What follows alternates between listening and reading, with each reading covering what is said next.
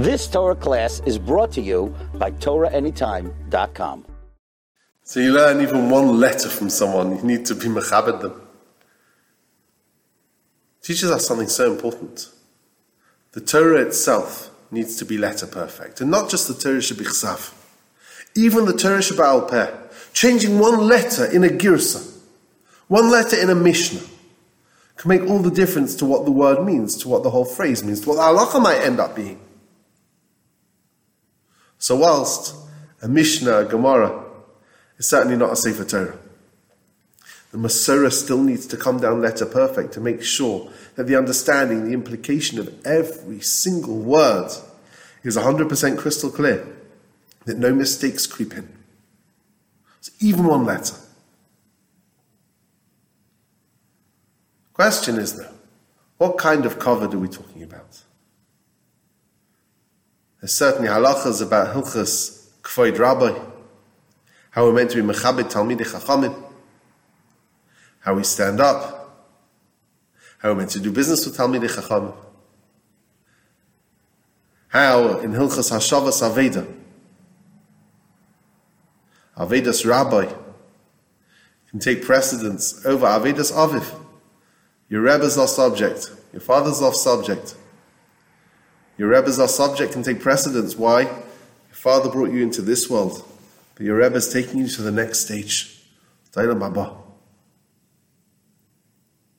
The Abarbanel says something so special. What is the biggest kavod you can give someone that teaches you something?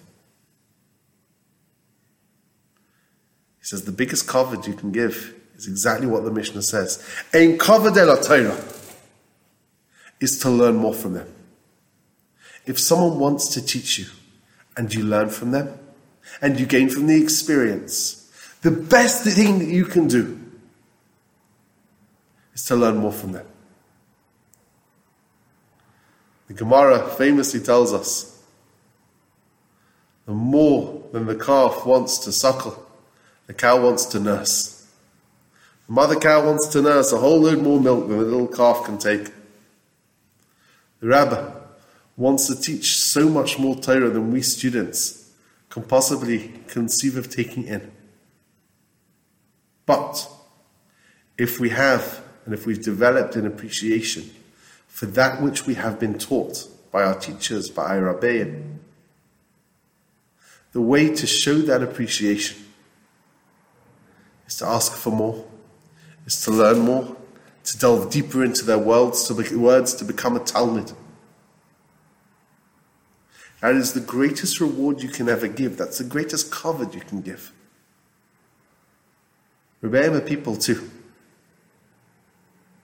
They're human beings. They also appreciate being appreciated. They also want to know that they're being valued for what they do. They might know that their Torah is, being, is valuable. They might not know that the way they give it over is appreciated.